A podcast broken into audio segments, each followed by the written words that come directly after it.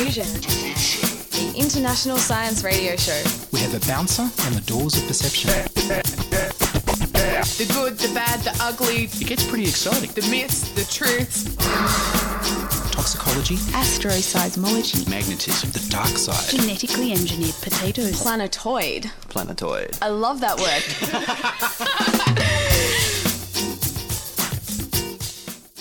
Hello and welcome to Diffusion. Sit back and relax while we inject weird and wonderful science directly into your genes. I'm Ian Woolf. On this edition, Gavin Huang talks about students building and launching satellites. And Meow returns to talk about Mars jars. But first up, here's the news about aging, DIY, and snooping robots.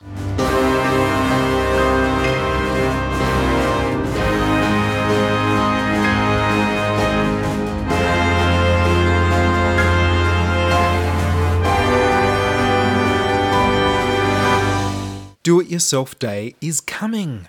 The Museum of Applied Arts and Sciences DIY Do It Yourself Day will be held on the 19th of August 2017 in Sydney. The DIY Day inherits the mantle from the very successful Sydney Mini Maker Faire held in the last few years. The DIY Day features workshops, talks, classes, and displays by the maker community. There'll be a repair cafe where you can bring broken electronics and be shown how to repair them on the spot. You can come and see displays from regulars like the Australian Electric Vehicle Association, Makerspace, MathWorks, Mobile Makerspace, Sydney Modern Quilt Guild, Sydney Origami, and the University of New South Wales CubeSat team. The CubeSat team launched two 1.3 kilogram satellites in April. The DIY Day on the 19th of August is part of this year's Sydney Science Festival, running from the 8th until the 20th of August with over 150 different science events. You can find out details at sydneyscience.com.au. Aging is controlled by your brain. Researchers at the Albert Einstein College of Medicine in New York have discovered that stem cells in the brain's hypothalamus govern how fast aging occurs in the body of mice. In 2013, the team discovered that the hypothalamus had this role in regulating aging, as well as growth, development, reproduction, and metabolism. Now, in 2017, they've pinpointed the mechanism to a group of adult neural stem cells in the hypothalamus. The number of these neural stem cells decline as we age. The discovery could lead to new treatments for age related diseases and perhaps slowing or even reversing aging in humans. The number of hypothalamic stem cells began to diminish when the mice reached about 10 months, several months before the usual signs of aging start appearing. By old age, about two years old in mice, most of these cells were gone. Did the loss of these cells cause the aging symptoms? To find out, they disrupted the hypothalamic stem cells in middle aged mice and saw them age rapidly. The hypothalamic stem cells appear to work their anti aging effects by releasing molecules called microRNAs, which tell which genes to switch on and which genes to go silent. MicroRNAs are packaged inside tiny particles called exosomes, which hypothalamic stem cells release into the cerebrospinal fluid of mice. The researchers genetically engineered microRNAs to survive in the inflammation inducing environment of an aged hypothalamus, and then injected them into the cerebrospinal fluid of middle aged mice with disrupted hypothalamic stem cells and in normal old mice. This treatment significantly slowed aging in both groups of animals as measured by tissue analysis and behavioural testing that involved assessing changes in the animal's muscle endurance, coordination, social behaviour, and cognitive ability. The researchers are now trying to identify the factors secreted by these stem cells that are responsible for the anti aging effects. The paper was titled Hypothalamic Stem Cells Control Aging Speed Partly Through Exosomal MicroRNAs and was published in the journal Nature. Our appliances are spying on us. Roomba robot vacuum cleaners have been collecting your data with your dirt. The CEO of iRobot, The manufacturer of the Roomba automatic vacuum cleaner announced in an interview with the news service Reuters that the vacuum cleaners have been recording maps of people's homes and that he plans to sell that information. While they've been cleaning, the robot vacuum cleaners have been collecting the dimensions of a room as well as the distances between couches, tables, lamps, and other home furnishings. The cameras have also been photographing your rooms. Companies like Amazon, Google, and Apple could use the data to recommend home goods for customers to buy. Doesn't that sound like fun? It could be a very attractive archive of data for thieves to crack into. The CEO said that he expects most people would consent to sharing information about the layout of their home in order to access the smart home functions. Does that mean that you can't access those functions if you refuse consent? The first Wi Fi enabled Roomba went on sale in 2015, which is when they started mapping people's homes and beaming the data back to iRobot. This is how the vacuum cleaner was able to adapt to people moving furniture around.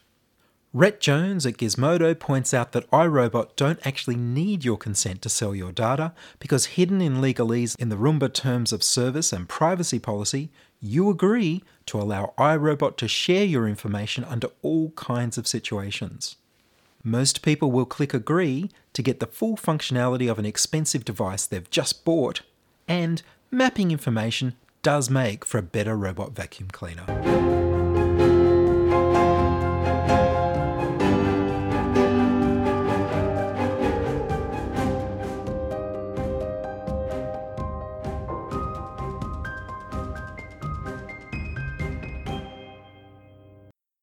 You're listening to Ian Woolf on Diffusion Science Radio.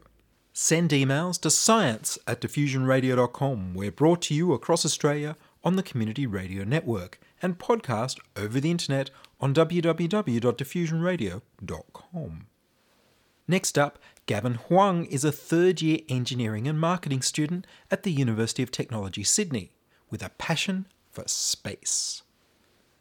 He's an organiser of the Orbit Space Entrepreneur Meetup and president of the UTS Professional Aeronautics and Astronautics Society, PAAS, PAAS, which is a student branch of the American Institute of Aeronautics and Astronautics. The BlueSat project at the University of New South Wales involves building CubeSats, ground stations, and rovers. The UTS Professional Aeronautics and Astronautics Society is collaborating with the University of New South Wales BlueSat team to send something into space. I visited Gavin at UTS and began by asking him, what is he sending into space? So we're sending a payload which is 10 by 10 by 10 centimeters, and it's pretty much a small cube which has pretty much the same chips uh, that you'd find on a phone. So including accelerometer, gyroscope, thermometer, and pressure gauge. And is it going to go up into space on its own?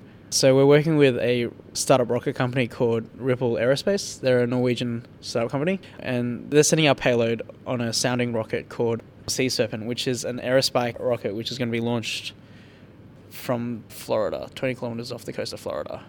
And what's a sounding rocket? So sounding rocket's pretty much a rocket, wh- wh- which, which the sole purpose of it is for science experiments, and it is a suborbital hop, so it doesn't actually orbit around Earth. It just goes into space for a couple minutes and then comes back down. So, how many CubeSats will be sent up, do you think, with yours? I think there's room for six more, six more one unit CubeSats, so potentially six other ones. And what are you going to do with all this information? So the information itself isn't going to be used for much. It, um, it's it's just the proof that we can actually send something in space. So we just needed something simple to send in space. Given our time span, we only had one month to build it. So it's a one month to actually get everything ready, and then there was a delay, which was delayed by a couple weeks. And so because of the time span, we couldn't do anything special about it. So we just grabbed simple electronics, put it in there, and prove that we can actually do something basic. And your cube is 3D printed? Yeah, so the cube is 3D printed. Initially, we thought 3D printing was the answer to everything. We thought it'd be cheap. We thought we'd get everything done, but it took us, I think, one and a half weeks. Every day we came at uni, I came to uni to make sure it was down to the rocket company's requirements, which is the 10 by 10 by 10 centimeters, 100 millimeters each side. And it took us a lot of reiterating, and 3D printing was good for prototyping, but not for actually a final product. That's that's what I'd say on a, on the CubeSat. And the BlueSat project's been around a long time. Yeah. How long has it been around? I think since '97, I think 20 years from what I told, from what I'm told. BlueSat's been here for 20 years. So after 20 years, it's finally sending something up, and you had two weeks to get it ready. I think they've sent other stuff into space before. I, I, I'm pretty sure with the older people um, from there, but with Taufik and the people I'm working with, I think this is probably the first thing they've sent to space. Yeah, so it was, it was really fast for us. So it took us, I think, because uh, our, my society passed PAAS, Professional Aeronautics and Astronautics Society, that was founded this year, and we've had six months. We've we just been doing stuff for six months, and then after that, we sent something to space. It's a very quick turnaround. yeah, extremely, extremely quick. Yeah, I, it really baffles me. Like, I'm not, I'm not sure it was good luck or good like coincidence that I like new people. I think I think a balance of willingness and networking and luck that there was a rocket company which needed something to be like something to put on there. I think I think a combination of all of it. So how did you get in contact with Ripple? Oh, okay. So we had the space panel night. Um, you were there. So um, I think one of the people there called uh, Dean Little. He's an engineer for Ripple, and he, he was at the space panel night, which I organised under PAAS. After that, he he really liked what my society was about, and he wanted to provide us an opportunity to send something to space. And from that, he's, he sent me an email with Sebastian Chowie, said, yeah, I got an opportunity for you, and you can put something in space. So once you've sent this object into space, that's basically just proof that you can. yeah. What's the more interesting one you want to do? Oh, I don't even know because I, I do orbitals because I want to do entrepreneurship sometime in the future. But because space is so broad, you got agriculture, you got Earth observation, you, you, like Earth, Earth observation, you got space exploration, you got you got trying to fix climate change. You, you got so much with it, and I I don't even know what I want to do next. I think the next launch is 2019 with Neumann Space. So they're going up on to the International Space Station, 2019. Um, and I hope I can work with the same people, even like new people who are who are keen to. I, I don't know. It's, it's specifically with an objective. I, I don't know what it is, but 2019 is the deadline. Maybe uh, centrifuge. That that's that's something in my mind, just to see if we can uh, like recreate gravity in space. So do you have an idea for your own startup yet? Because you're so involved with all these space entrepreneurs. Yeah, a specific idea, not so much, because with entrepreneurship, I, it's it's a lot of it's for like fixing businesses. I want it to be improving people's lives, like our daily lives. You got GPS, you got you, you got satellite communications. That's that's probably as close as direct impact that you can get. But I don't know. I, I, I don't know. What, I don't know what that. Hey, I, I've created something to fix someone random's like life because of space. I, I don't know what that is yet. So I've heard the idea that they want to introduce people to imagine a month without space to give people the idea of just how much space is involved in their everyday life. Yeah. yeah. How do you think we can get across to people just how important space is to how they live their lives and how they could live their lives? You can just take it away. just hope for a solar flare or something like that. okay, I'll I'll start off with GPS, for example. Satellite communication. You don't have GPS. You don't know where you're going to go. I mean, planes are going to fall out. Like planes are going to go everywhere. Ships are going to go everywhere. You don't know how to get to um, your mate's place. Without space, you can't do a lot of stuff. Like ma- the the mammograph, that was from indirect uh, innovation from space technology. There's, there's there's just so much.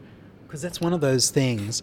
Every time someone says, let's have a space agency for Australia, you get a chorus of people saying, we need to spend the money on Earth first. Look, we've got all these homeless people, we've got all these problems to solve. How can we waste money on a showy thing like space? So, so like my, my answer to that, uh, it's always been on my mind. Like, w- w- like one day I'm gonna get that question. Today I've got it. So my answer to that is there's there's problems everywhere. There's famine. There's war. There's there's climate change.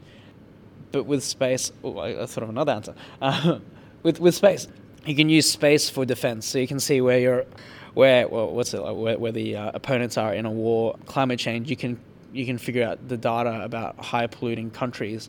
Famine, you can con- you, you can figure out weather, and you can you, you use that information to make sure we don't have famines or droughts. And if you have that, you know, if you have a famine or a drought, war will occur. So that's my first answer to that. And the second answer is, if th- there's always going to be problems. I think it's each to their own about what's what what problem means the most to you. I think there are people out there who, who do charities uh, for like you know, helping others, which is great, and for them that's their problem. But my problem is that space exploration is such a key part of our innate con- human condition. I think our curiosity is what makes us innovate. I think our curiosity to do the next big thing, do the hard thing, I think that will fulfill true human nature. So Carl Sagan, he did the pale blue dot. If you have a uh, if you have a look at the image, that's only a couple pixels wide, and what he's saying is that from Saturn. So, so the, the photo was taken from Saturn, and uh, you, you see just a small dot. You, it's it's when you look at it, you, you you think that's just a star in the distance, but that's that's Earth, and you realize how insignificant we are, and how you know all of human civilization from the caves to our high tech lives, that's captured in just a couple like just just you know a few squares wide, and I I really want to convey that you are small, but because because you are small, do something in life which is significant, which can help. Our pale blue dot. Well, Gavin Huang, thank you very much. Thank you so much. That was Gavin Huang, building and launching a nano satellite in just two weeks. And finally, Sydney biohacker Meow Ludo Meow Meow returns to tell us about the Biofoundry's latest projects, including Mars Jars. I visited the Biofoundry and began by asking Meow what's bubbling in the Biofoundry. So, what projects do you have on the go at the moment? What's what's the, the new startups? You're planning a trip overseas. What's going to happen? So, what's bubbling in the Biofoundry laboratory? So, we're very interested in the moment at isolating some strains of algae from the wild. So, this is pretty cool because this is a good introductory project. So, if people don't know where to start in biohacking, I often encourage them to start small, really, really small, microscopic. So we encourage people to bring in some environmental samples and we can start doing some techniques to isolate the microbes out inside them and build a cultural library. This will be for free distribution to educational facilities and we'll charge if people want to use it commercially because there's actually very few commercial libraries of microorganisms in Australia and this can hold back business. So it's a good way for us to get people in, train them up on basic techniques, and then also give them a chance to sell, to make some money, and hopefully make some money for Biofoundry, while also providing good commercial outcomes for the people that might want to do things like bio oil and extracting interesting compounds from the microbes. So that's probably the first one that we're working on. We're teaching a lot of courses. Everyone's welcome to come. We have a no one turned away due to lack of funds policy. So if anyone can't afford it, please just get, get in contact with us. We have plenty of volunteer work you can give us a hand with setting up the course. And we're trying to live stream a lot currently working on a hackathon, which we're a bit hush hush at the moment, but between you and me, it will probably be in November, and we're looking at doing something on the scale of kind of hackathon, about 150 people, and looking at those five pillars of biohacking. So there'll be something for everyone, is the old adage. but basically, we were, we're a bit upset about most hackathons exclusively catering to programmers. And we want artists, writers, lawyers, mechanical engineers, biologists, and people who use computers, but there's a lot more to the world and hacking than just code. And I think that the most exciting things are the intersections between all the different disciplines. And the whole point of hacking is you're meant to unsilo your thought and take on all these different things, and then you go to these hackathons, and it's like, oh, where, where's your laptop? And it's, you know, you, you actually just put yourself in another silo. One of the most exciting things I saw at Hackagong one year was a guy deliberately didn't bring his laptop because he wanted to see how much he could do without one. So he was programming an Arduino from his mobile phone. so it's really, really cool. And I love seeing that. And I think as well, the skills that you have in hacking and the way you attack problems is just as useful for a performing artist, a writer, a person who wants to finish off their thesis as it is for a coder or a biotechnologist. So we're also working on ways that we can commercialize some unusual edible fungi and some of them might actually have some interesting neuroregenerative properties. We might have talked about this one before, but we're working out ways to, to bootstrap that. But the main technology that we're building with that is actually the equipment around it not the fungus itself. So we're doing it with a couple. We've got a, our palm oil yeast as well. They're sharing some equipment. So we're looking at how do we take waste products like plastic 44 gallon drums, the 200 litre barrels, and use them as an incubation container. So normally we, we chuck all this stuff out. Are there things there that we can turn into low cost, inexpensive, and randomized kind of containers that we can hodgepodge together into a really powerful biotech facility? And that's where the IP and that kind of is. So it's, it's as much for the end product as it is for the things that we make along the way. And I'm also working on a simulated Martian greenhouse. So it's it kind of came out of this idea I've had for a long time, which was initially called Mars jars, and it was meant to be this little little piece of Mars in a jar, super low cost, and you try and grow things in there. I, it's it's evolved across like the past four years. I couldn't initially. I got offered twenty five thousand dollars from DARPA to get this project done, but I was at university. I didn't have time, and now I've got a bit more time. We're rebuilding it, reimagining it. I'm working on it with a Melbourne biohacker from BioQuisitive called Michael Flood, and he's doing all the industrial design and user experience, and I'm doing the kind of the theory and some of the prototyping. He's doing a lot of the prototyping too.